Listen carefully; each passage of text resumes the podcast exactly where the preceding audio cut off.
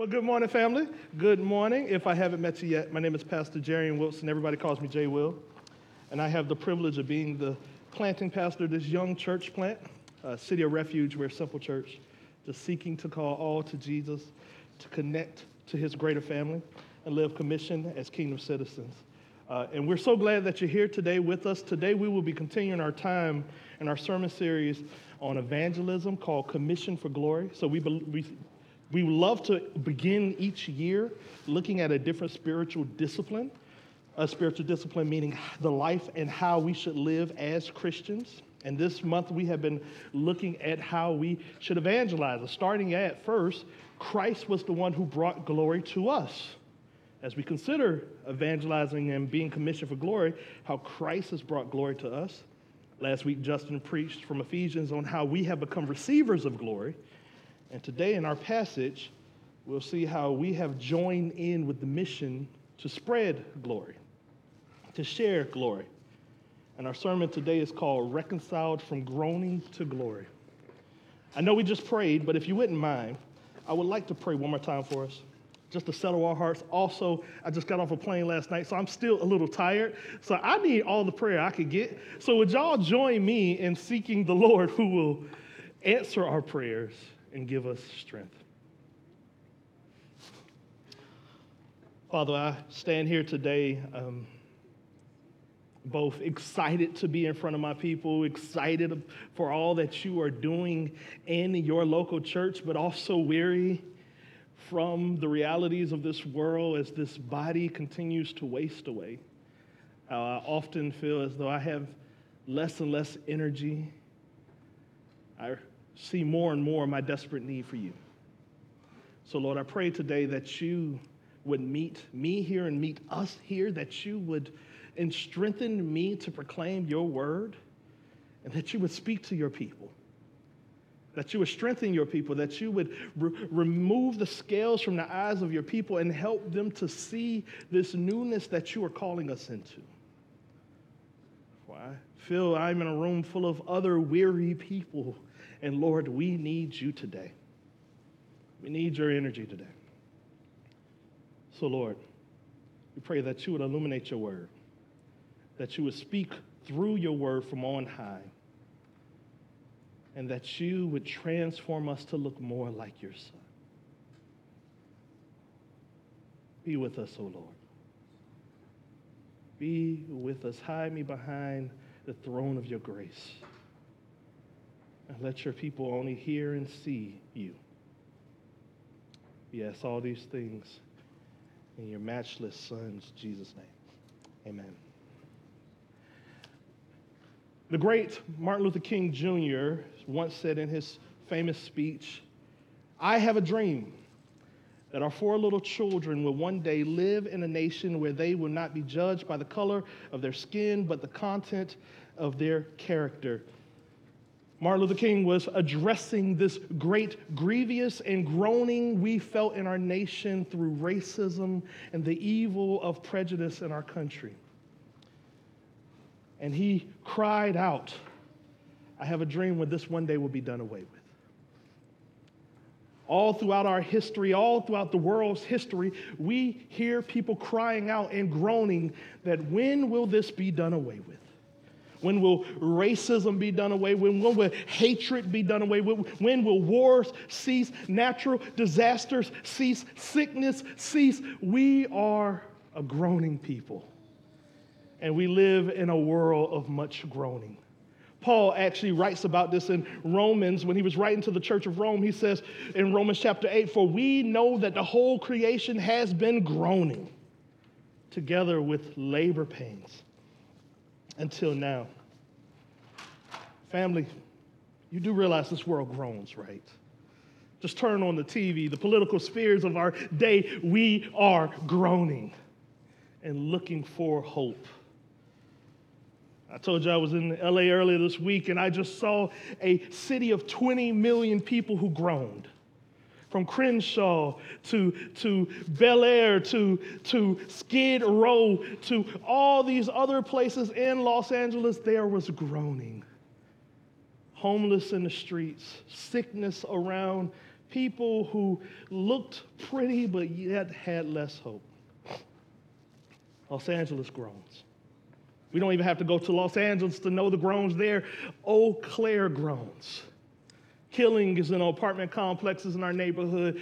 Kids who feel as though there's no hope. Kids who don't have any food to eat. Schools that feel overworked, understaffed, and undersupported are neighborhood groans. We are a world of groaning people. But you know what? We don't even have to go as far as look at the rest of the world. You groan. I groan.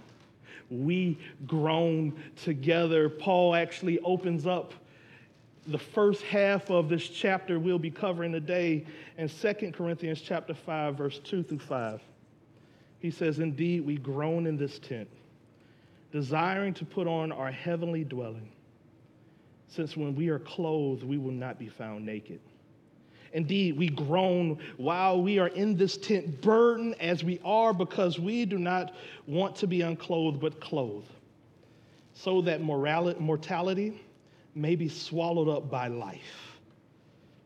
Now, the one who has prepared us for this very purpose is God, who gave us the Spirit as a down payment. Paul says, We groan because we know there's something better than this. This body wasting away, we know if this physical body exists, there must be some glorious body that must exist. And he says, We feel it. You feel it. As I get older, I feel it every day. Like, man, I just don't feel as strong as I used to. Even I got that old man strength now. I just don't feel as strong as I used to. I don't have the energy I used to. I groan. But what if I told you that the groaning in this world and the groaning in your life, the groaning and the brokenness of the relationships of your home, and the groaning that you feel is meant to reveal something greater? Glory does exist.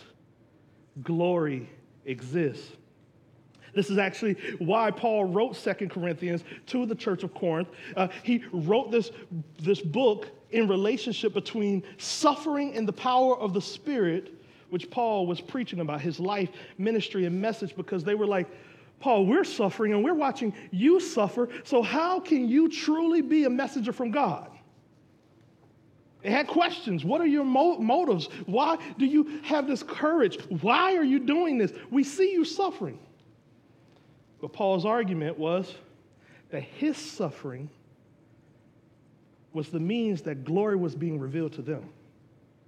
And family, your suffering if you are in Christ, is the means that God will reveal more and more of His glory in your life, not just to you, but those around you. So, how does groaning reveal this glory?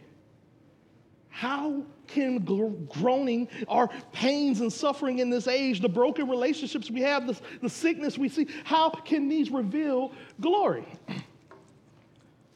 Well, they only reveal glory if you have become a new creation. If you, can, if you are a new creation, you see the world different, and you are different. They only reveal glory if you've realized that through someone else suffering, you have been reconciled to glory, that all the wrongs of this world has been done away with, and now we have a relationship with someone stronger and better who carries it all on his own shoulders.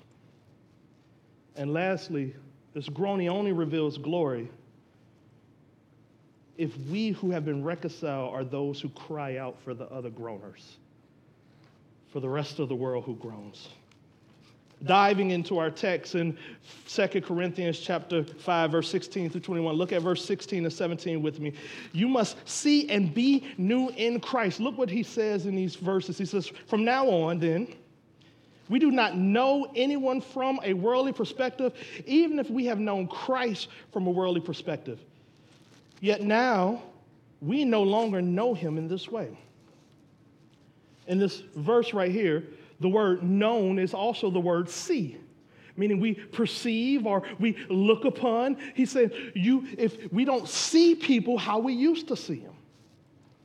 We don't see them by how they look, where they come from, their background, their history, their story. We don't see them that, no, that way no more. Even at one time, Paul himself saw Christ in a worldly perspective. He said, This can't be the real Messiah. This dude's eating and drinking with sinners. He's, he's blowing up the Pharisaic ways of this world, and yet he is calling all Gentiles and sinners to himself and healing the sick. And how, this is not a Messiah. This little fool. He said, I one time saw wrong. But in Christ. Verse 17.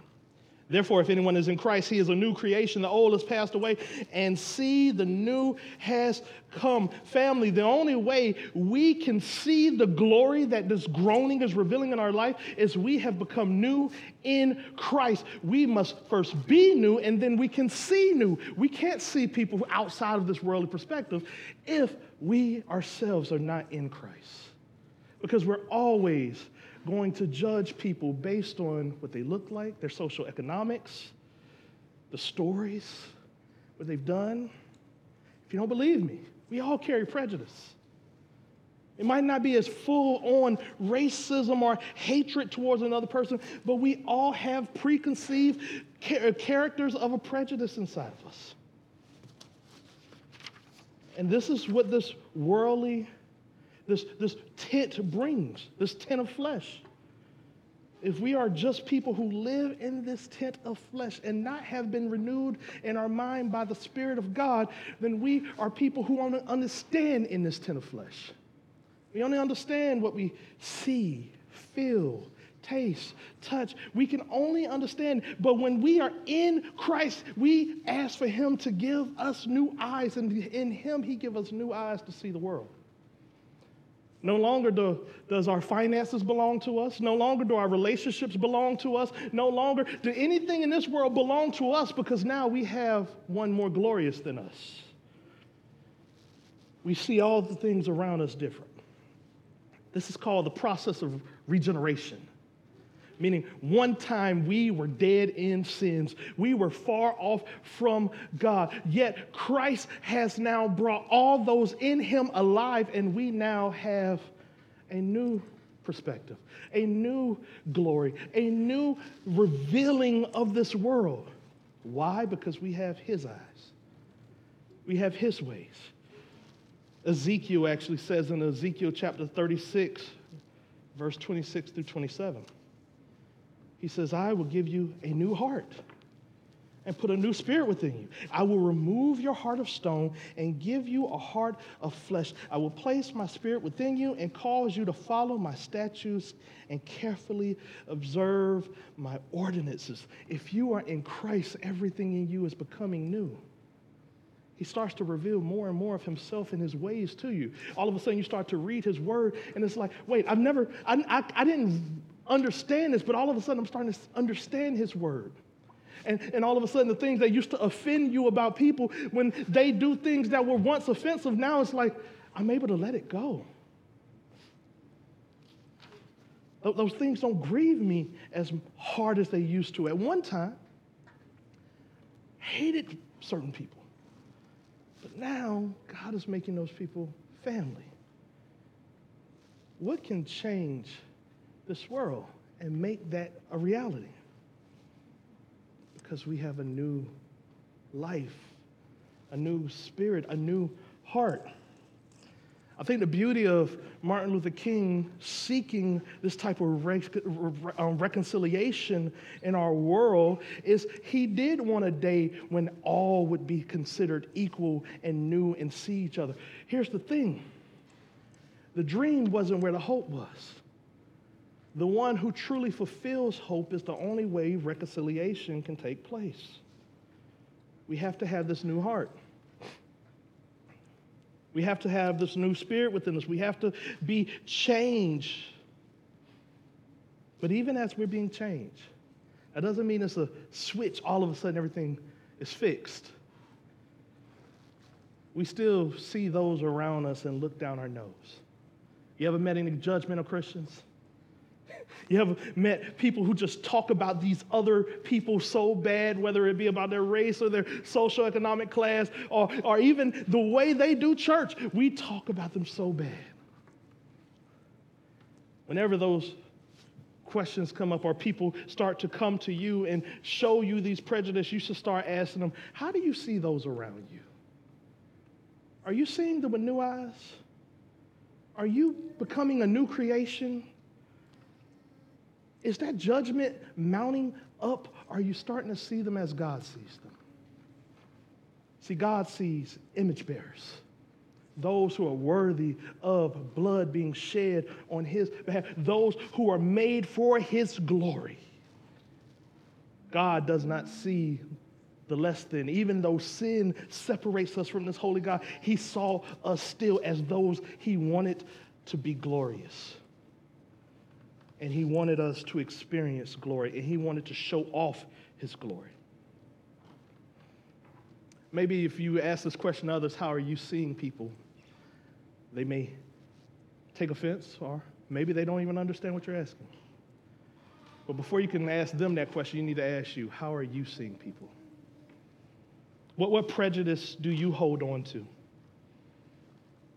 How can you tell that you're being made new?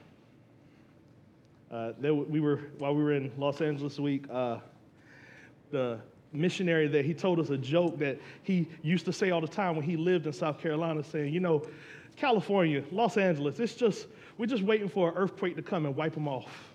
The map. He said it in a Los Angeles church, and these Los Angeles who were Christians were flabbergasted.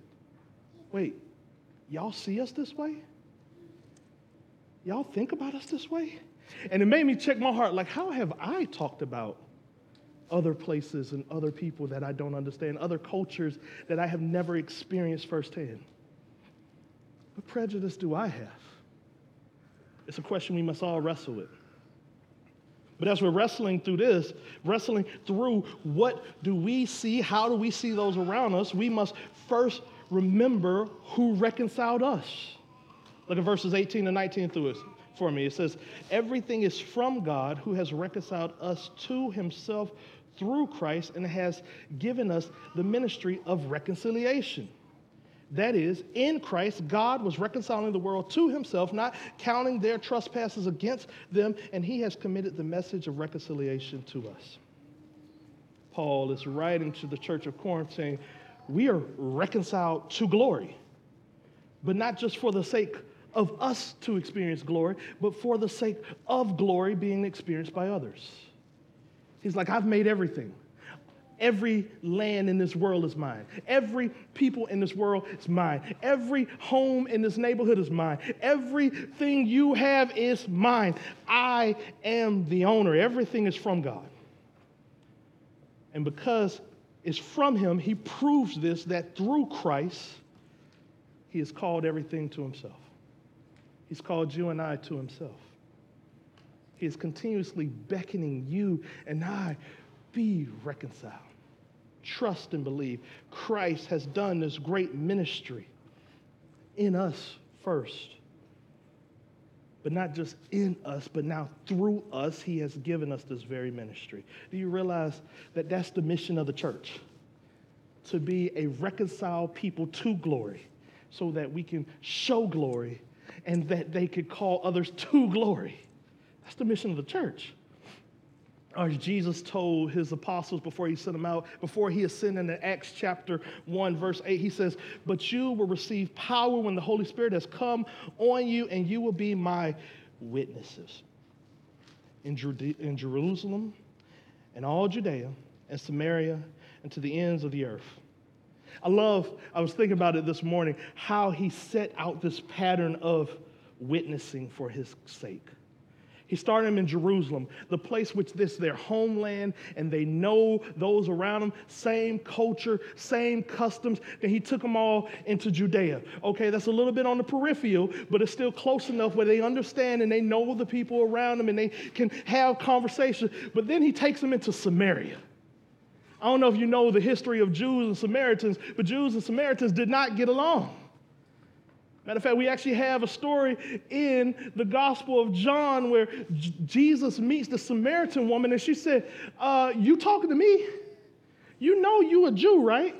And you know I'm a Samaritan, right? You know we don't get along like that, right? Because they did not get them wrong. But he said, I have torn down this wall of hostility, and now you who were once hostile towards others, I put you around people that's not like you, that thinks differently than you,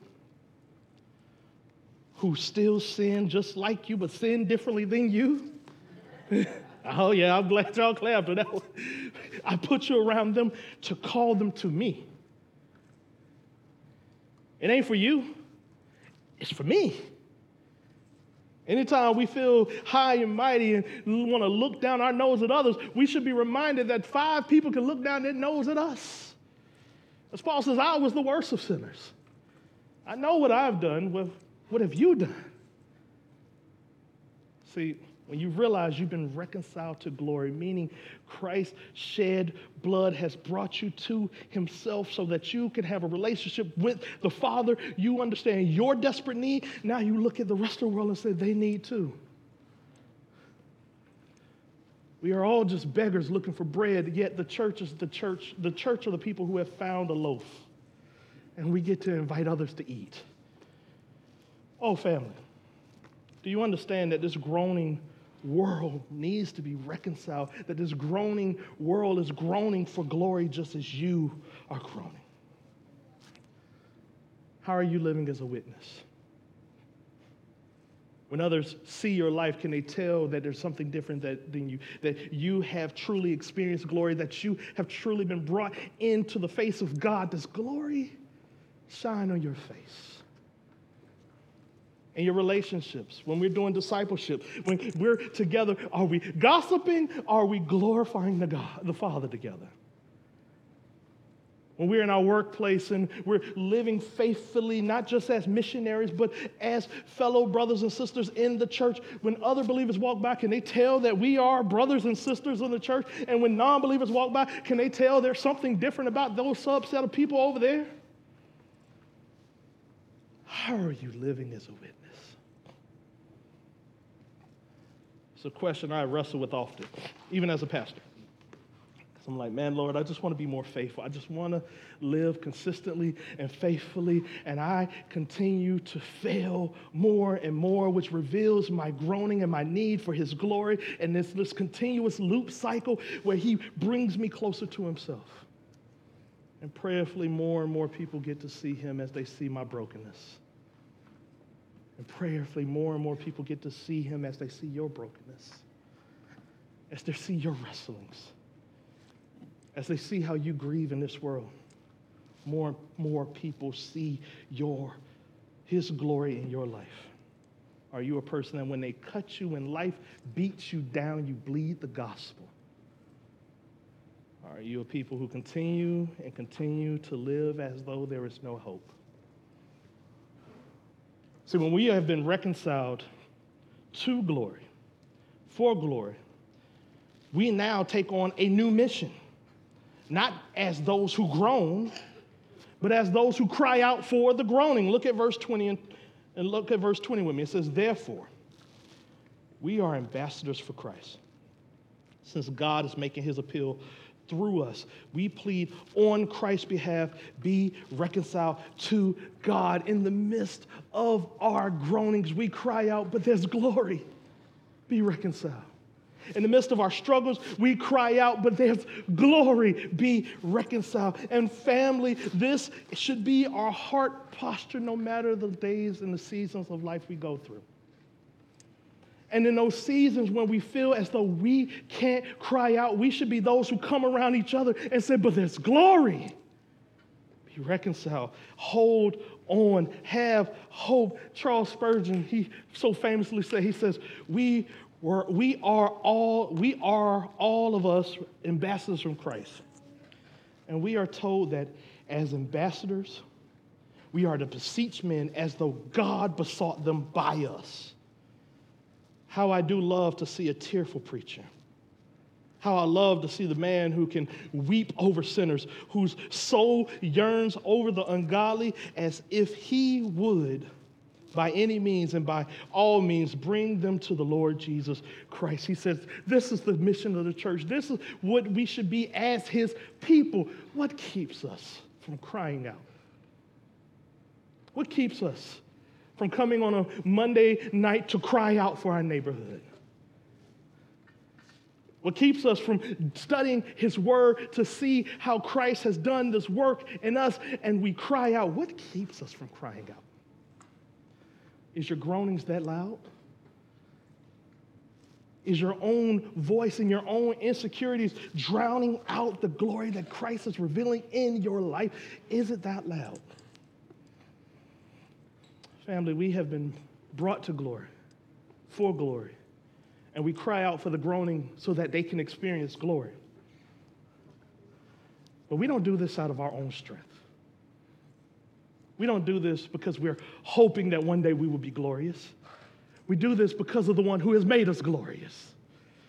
Look at verse 21 with me. He says, He made the one who did not know sin to be sin for us, so that in him we might become the righteousness of God. Family, we don't groan because we're, we don't, we don't cry out for the groaning and seek glory because we're strong. We cry out for the groaning and seek glory because Jesus groaned first for us. He who saw us in our sin who saw us in the state of confusion, in the state of hopelessness, he who only knew glory stepped down and then he groaned. How did he groan in the garden of olives, in the garden of pressing? He cried out, Father, if this cup can pass from me, let it pass by. He groaned, but yet he said, Your will, not mine as he was carrying his cross to the hilltop where he had done no sins, yet he was being persecuted and treated as a man who had committed a, cry, a crime, he groaned. On Calvary, on the cross, he said, My God, my God, Father, why have you forsaken me? He groaned. That his final groan on that cross was, It's finished. He groaned so that our groaning would cease. He groaned so that we would be reconciled and experience glory. His groaning made us righteous. And his groaning ceased on that cross. They put him in a grave. Jesus, the Son of God, laid in a grave after being crucified for three days, but groaning ceased and glory stepped out. Jesus resurrected, walked out of the grave, and he says, Now all power and life is in my hand. I have conquered death. Anyone who puts his hope in me can now find life, meaning anyone who trusts in me, you now have glory. And you have been reconciled to glory. I ask you today do you believe that Jesus groaned for you? That as far as you feel away from Him, do you believe that His blood was shed for you? And in the midst of your sinful states and the decisions you made that are dishonoring and sinful before a holy God, do you believe that His blood will cover your sin? My family, the good news is it has, it can, and it has. If you just repent and believe, you are reconciled. You are called in. You are now a son of the Most High God. You now are welcomed as a beggar who is looking for bread to eat. But it doesn't stop there. Now that you have experienced glory, the mission is to go out into the groaning world, even though you still may groan some. You know our groaning has been done away with, but you call the groaning to glory. You call them to look at Him. If you're here today and you have not put your trust in the one who groaned on your behalf, I want to let you know your groaning will have a day of cease. Your, your groaning will be done away. Your groaning has been done away with. Put your hope in him. And he says, every tear you shed will be poured out on you, and you would experience joy. There is a day coming where there will be a new creation, a new heaven, a new earth. All things will be made new. And everything you experience in this world will be done away with. It will be a drop in a bucket. But it will never compare to the eternal glory that's coming, the bliss that is coming you don't believe this, today is the day to go from groaning to glory, to trust in the one who can bring you into glory. If you do believe this and know that Christ has done this work on your behalf, your job now is to be his ambassadors and to live fully on display, enjoying his glory first and foremost, and calling others to come enjoy. I'm so excited. In a few moments, we get to ordain a man who is leading the charge of calling others to experience his glory. This is the call of pastoral ministry, but it's not just the call of pastoral ministry. Pastors are the example of what it looks like to live this out in front of the church. But this is the call of all Christians. This is the call of all of us to call those who are groaning to glory. We get to elevate a brother and say, You are now in the office of the lead caller, calling, to calling the groaning to glory. And you get to live out the example of what this looks like, the ministry that has been given to us as a church. So, family, our two calls today. If you are groaning and need hope, today is the day of salvation. Come and seek his glory. But if you are one who have already put your hope in the one who has groaned for you, today is the day to shine even brighter despite the groanings you face. And maybe you need others to come around you and pray over you and carry you through a season where you still feel the pressures and the weights of this world. We would happily pray for you. So at this time, I'm going to call the worship team up. I'm going to pray over us. But if you are here and you need someone to pray for you, please don't be ashamed. If those around you, they would love to come around you and pray for you. Please ask someone, come pray for me. if Someone who just said, I, I want to know more about this hope, come find me after service. Or, or call, come find one of the leaders after service. We'll love to talk to you and tell you about Jesus, the one who died on for your behalf. This is you. Would you join me in prayer at this time?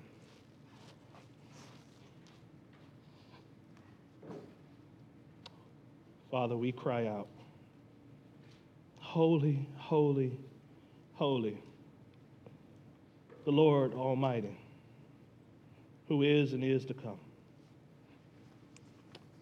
Lord, we truly believe that you have done this work, you are doing this work, and the work has been done in you.